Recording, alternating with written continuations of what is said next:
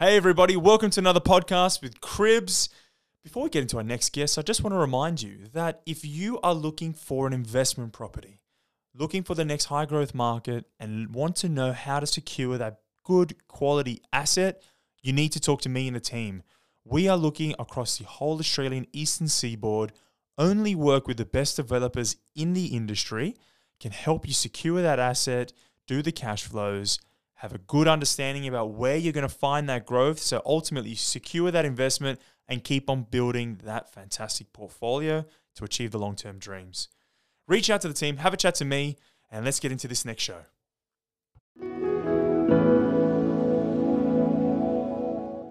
So today I have a very special guest with me, uh, Dominic from Cribs. Welcome, buddy. Thanks, man. Only my mum calls me special, but I'm glad to be on here. you are special for my viewers because we're talking about all things property today. Okay. You excited? Absolutely. Awesome. So um, I wanted to probably give some background into what's happening in the market and talk about property and finance and, and talk through some of the things that you should be looking at when you're going for a pre-approval and looking for properties and, and also talking about sentiment about what's happening and uh, what to look out for as well. So let's kick things off. First things first. Um, in the recent past, let's say after the elections, we've seen an increase in demand and sentiment and confidence come back in the market. But from your vantage point, what are you seeing in the market right now? You're right. So for the for the past couple of months, we've seen a change in sentiment. So that's people's opinions of the market, uh, both from a buyer and seller side, it feels like there's a bit more coming and people are a bit more happy about what's happening and they're a bit more optimistic. Mm. Um, but only recently has there been an upward trends in the stats. Yeah. Uh, it was, I think CoreLogic's data just the other day, they've come out and said, well, actually, the markets have come back a little bit, but I don't think that, you know, we want to come out and say the market's going to start roaring and booming back. Um, we're going to see, you know, the market does these little blips and changes. It has come off a really low base and it is starting to come back up. Yeah. We're seeing inquiry come back into the market. Yeah. Clearance rates are up at sort of 79, 78, 80%. Um, stock levels aren't quite where they used to be mm. a year ago. Yeah. Um, for those that aren't familiar with clearance rates, that's basically when people go put their property up for auction, the percentage chance that they're going to sell it. The same time last year was about 54 odd percent. Now it's about 80%, so it's much better. But um, there's also a lot less property on the market because people are thinking that they're not going to get as high prices as they did. Um, but recently we've seen about a 1 or 2% increase in the primary market. Yeah. Um, so yeah, it's, it is good news, I think. Yeah. And why is the clearance rate important? Clearance rate is important because it gives you an idea on people's wanting to jump in and buy property. Mm. If, if the clearance rate is 80%, it stimulates the market by people being more inclined to say, well, hey, it's feeling good. If I put my property up for sale, there's an 80% chance I'm going to sell it, yep. which will stimulate further people to put their properties up for sale. Um, and it just means you're going to see more movement in the market. Real estate has uh, will have a bit more of an upward swing. Yeah. Um, and you know, it's it's the fact that the market has come back so far probably means that that's the reason why the clearance rates are high. Yeah. People are out there looking and shopping for some deals. Yeah. There have been some people under stress, and now they're willing to sell their properties at a more realistic price. Yeah, and I think that you're right because you know, from our vantage point, uh, coming from finance, right? So we could see a lot of people coming through with inquiries, getting their pre-approvals, stacking up all their ducks so that they can actually go out, go out and purchase a property as well. So I think th- there is a sentiment that there is confidence in the market, but I think, in, in your opinion, would this now be a seller's market or a buyer's market? Ooh. Uh, it, based on the stats, the fact that it's an 80% clearance rate, um, you'd say that it is a seller's market because yep. people are stepping forward and people are buying it. Yeah. Um, from my perspective, I would still say it is a buyer's market because there are so many good opportunities mm. out there. Uh, you've got interest rates are so low. Yeah. It's easier absolutely. for you to go and get finance. I mean, you can tell us all about that, I'm yeah. sure. Um, and there are a number of good opportunities out there. Yeah. Um, I think people have been waiting for the price discount for a long time. Yeah. We've seen a 10, 15, 20% discount in many markets. Yeah. So the fact that there is credit easing, you can afford to go buy something, and we've had a discount recently, it's kind of sale period. Okay. Yeah. Yeah, that's how I see That's it. good. And talk through opportunities. So if, I, if I'm a buyer in the market right now and I'm looking for a property, um, what should I be looking for? If we, if you're talking about investment property, Okay, let's talk about investor first. let's just start about start with investors. Yeah. Um, it really depends on your risk appetite, what you're trying to achieve. Um, I think that for taxation purposes, you'd never go buy something purely for tax purposes. Let's just start with that. Okay. But if you're looking for an investment property and you're looking to go um, buy in a high growth market, you're picking something that's got some good infrastructure, that maybe the metro, you're following the airport, or um, you can see the M4, M5 link road. You're, you're happy with the infrastructure, the the hospitals, all that kind of amenities there. Um, I think it does make sense to go buy something that might be brand new because you get some really good tax incentives. Yep. If you're on a higher income, you're earning 150 odd thousand dollars a year. You're paying sort of 40 odd percent out to the tax man Yeah. and it's a really good tax efficient way for you to um, you know manage your taxes get a good healthy refund back but then also if you're picking in a good strong performing market you're going to get the growth and the fact that you are getting that cash flow back means that it's going to sort of stabilize you over the longer term because you get all the depreciation and Yeah. the negative gearing and all that kind of stuff and it can swing you back to positive Yeah. I I think another question that kind of comes up quite regularly recently is the uh, issue with the dodgy builders, right? yeah So I know I'm putting you in the spot right now, but you know, in, in your case, from Crib's perspective, you guys have a lot of developers that you, you work with and builders. Uh, where, where do you stand, and how do you how do you avoid those dodgy builders? Yeah. Well, let's just start with um, there are a lot of de- properties that have been developed recently. Yeah. Over the past five years, hundreds of thousands of properties that have come out of the ground. Yep. We're hearing the story of a few that have gone wrong. Yep. Um, you'd argue that the ones that have gone wrong, uh, wrong are people that are new entrants to the market. I don't know the backstory of all the situations where things have gone wrong. I, I have been aware of, you know, your mascot and um, Opal Tower and a few other bigger players. But I feel like when there was this urgency in the market, there were a lot of new young entrants um, that were moving into the different respective fields, where they were builders, quantity surveyors, you know, um, the consultants. There was all these people coming into the building market that were in a rush to also to, to develop and get these things out of the ground. Yeah. Now, haste equals waste. When people are running in, trying to get things done, cut corners, you're going to encounter some problems. But if you look at the wider market, the good players are still excellent. They've got big balance sheets. They've got developments that are running over five, ten years. Your, your biggest people like Payce and um, Mirvac and you know the larger players, your Sunland groups. They've got these huge balance sheets. They've been doing it for 20, 30, 40, 50 years.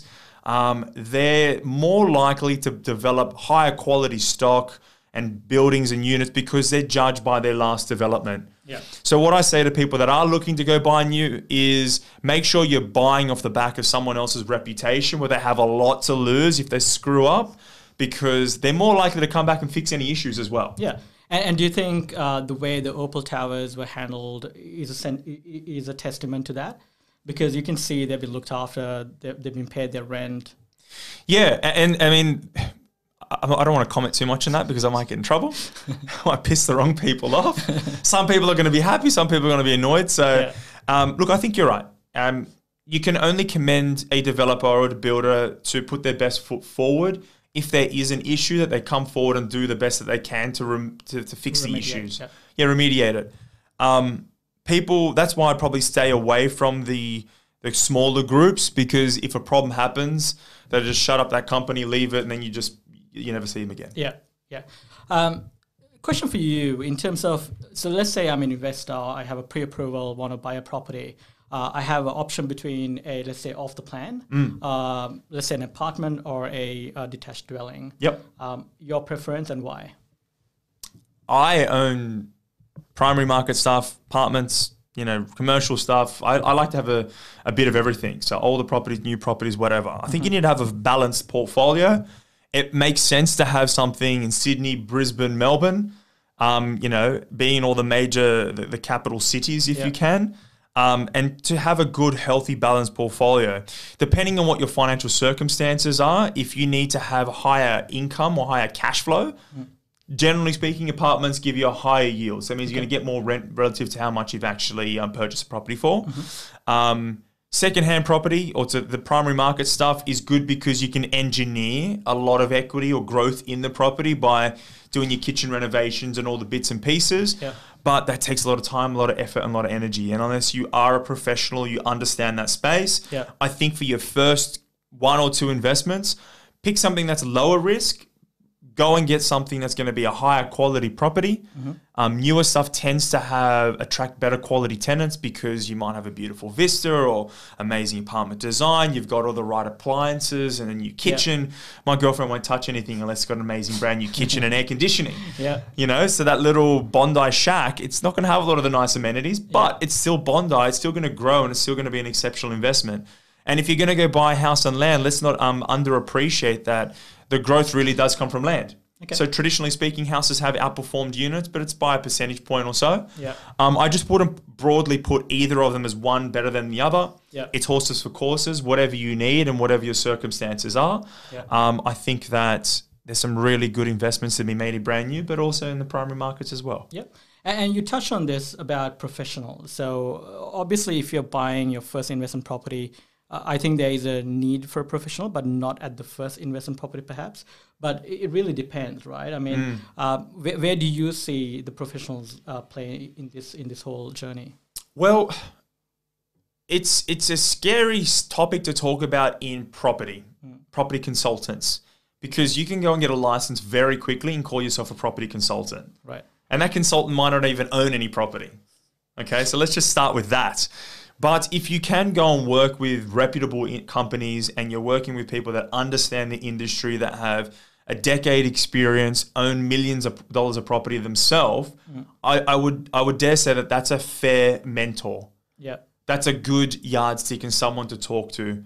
Um, I would be, you have reason to be scared to go and buy your first property when you're by yourself, because if the only mentors you have are your mum and dad or your Uber driver or your mate from the barbecue Yeah. or your tax accountant, it's hard because they only know what they know and they haven't looked at the wider market. They don't understand your deeper financial circumstances and they don't understand what your goals are and where you want to go. Going and getting advice can make you can push you leaps and bounds ahead of everybody else. And if you screw up that first move, it can actually send you backwards for years and years. Yeah. Um, if you go and buy in a great a great area and you've got a good asset, you can actually build that that capital growth. You can then use that capital, that equity, then go again and suddenly you're firing. But if you do the wrong move, you could be paying down this asset that hasn't grown, it hasn't done anything, it's untenanted, there's problems with the builder, and then you just got this mess. Yeah. So not to scare you, but it makes sense to go talk to professionals because if you go and cut your arm, you're probably going to go talk to your doctor. You're not going to go fix your toilets yourself. You're going to chat to a plumber. Yeah, absolutely. And and if you are choosing a professional, uh, let's say you know I, I- got finance ready to go, but I'm, I I want some help, right? If I'm talking to a professional, what are the things that I should be looking for in choosing someone good? Okay, make sure they got their license. Yeah, Um, ask them if they own property. yeah, You know, you want to know that they own property. What kind of property do they own? yeah, Um, what kind of professional? Uh, what, what kind of professional? Um, have they got a degree? Have they got a degree in finance? Have they been an accountant in the past? What kind of financial literacy does this person have? yeah, Um, what kind of exposure to the property market do they have? yeah, Is do they have a fundamental understanding? Ask the questions. You know, what kind of property do you have access to? Are they just selling one development because that's what they've been sold, told Yeah. to sell, or have they got access to a wider market? yeah, Um, and I'd say before going and talking to all these professionals, do a little bit of reading yourself. Do you trust this person? Sit down with them. Are they? Yeah. Does it feel like they genuinely have your best intent in heart? You know, your interest at heart. Um, and it doesn't hurt to go and read a couple of books yourself. Go and get out there, listen to some podcasts, listen to this kind of stuff because you can pick up all those tidbits that, after watching, you might say, "Hey, I like the way that guy spoke, and I want to chat to him." yeah, and that's good. Um, finally, if, if you're investing today, if, if you're if you're being pre-approved, and let, let's assume that you do, um, which areas would you look for and why? Wow, on the spot.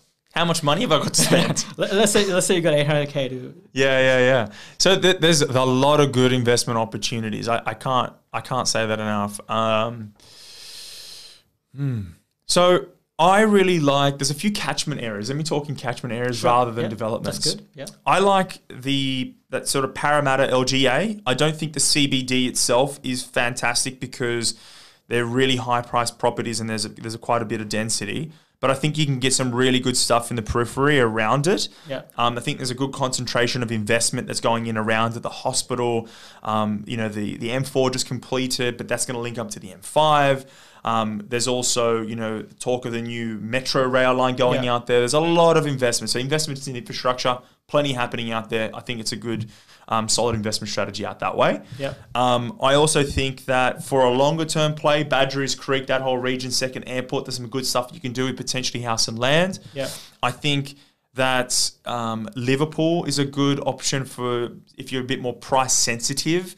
There's some good quality developments you can tack yourself onto. Some developers out there have done some really good stuff on the commercial front. Yeah. So it's really changing the face of that area.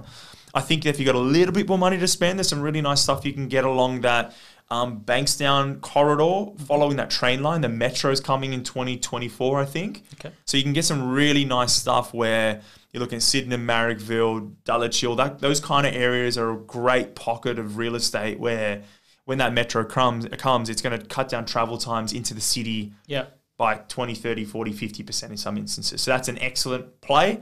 Um, there's some excellent stuff you can go and get in Brisbane. You know, some really nice stuff you can get some house and house and land stuff in Brisbane. You got to be careful of what you're getting into. Make sure it's the right builder, the cash flows stack up, and you do have access to like good, strong employment hubs. Melbourne has some really nice pockets from affordability point of view. Yeah. Uh, I, I really like some parts around Melbourne. You can buy some boutique sites and some top quality developers where you're a short stroll from the CBD, um, and you know the yield is there again as well. It's one of the highest uh, growing sort of population hubs. There's a lot of people moving to Melbourne and to Brizzy. Yeah. Man, I could talk about this for an hour. No, it's- yeah, you just loaded me with that. I got excited as if I started spending money when you were talking about it. Yeah, I mean, wish you could all have, right? So Yeah. I think you know that, that pretty much covers everything that I wanted to cover. I think just just to highlight, there are, there's some great rates out there in the market right now. So I think um, Dominic alluded to before.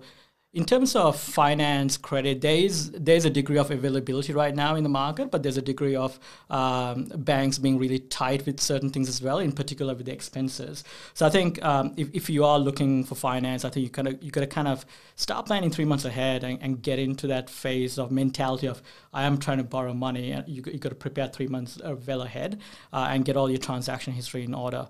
Uh, but I think in terms of opportunities, I think this is this is a great opportunity right now. The market's softened uh, a bit, and then now it's coming back up, so there is some confidence coming through.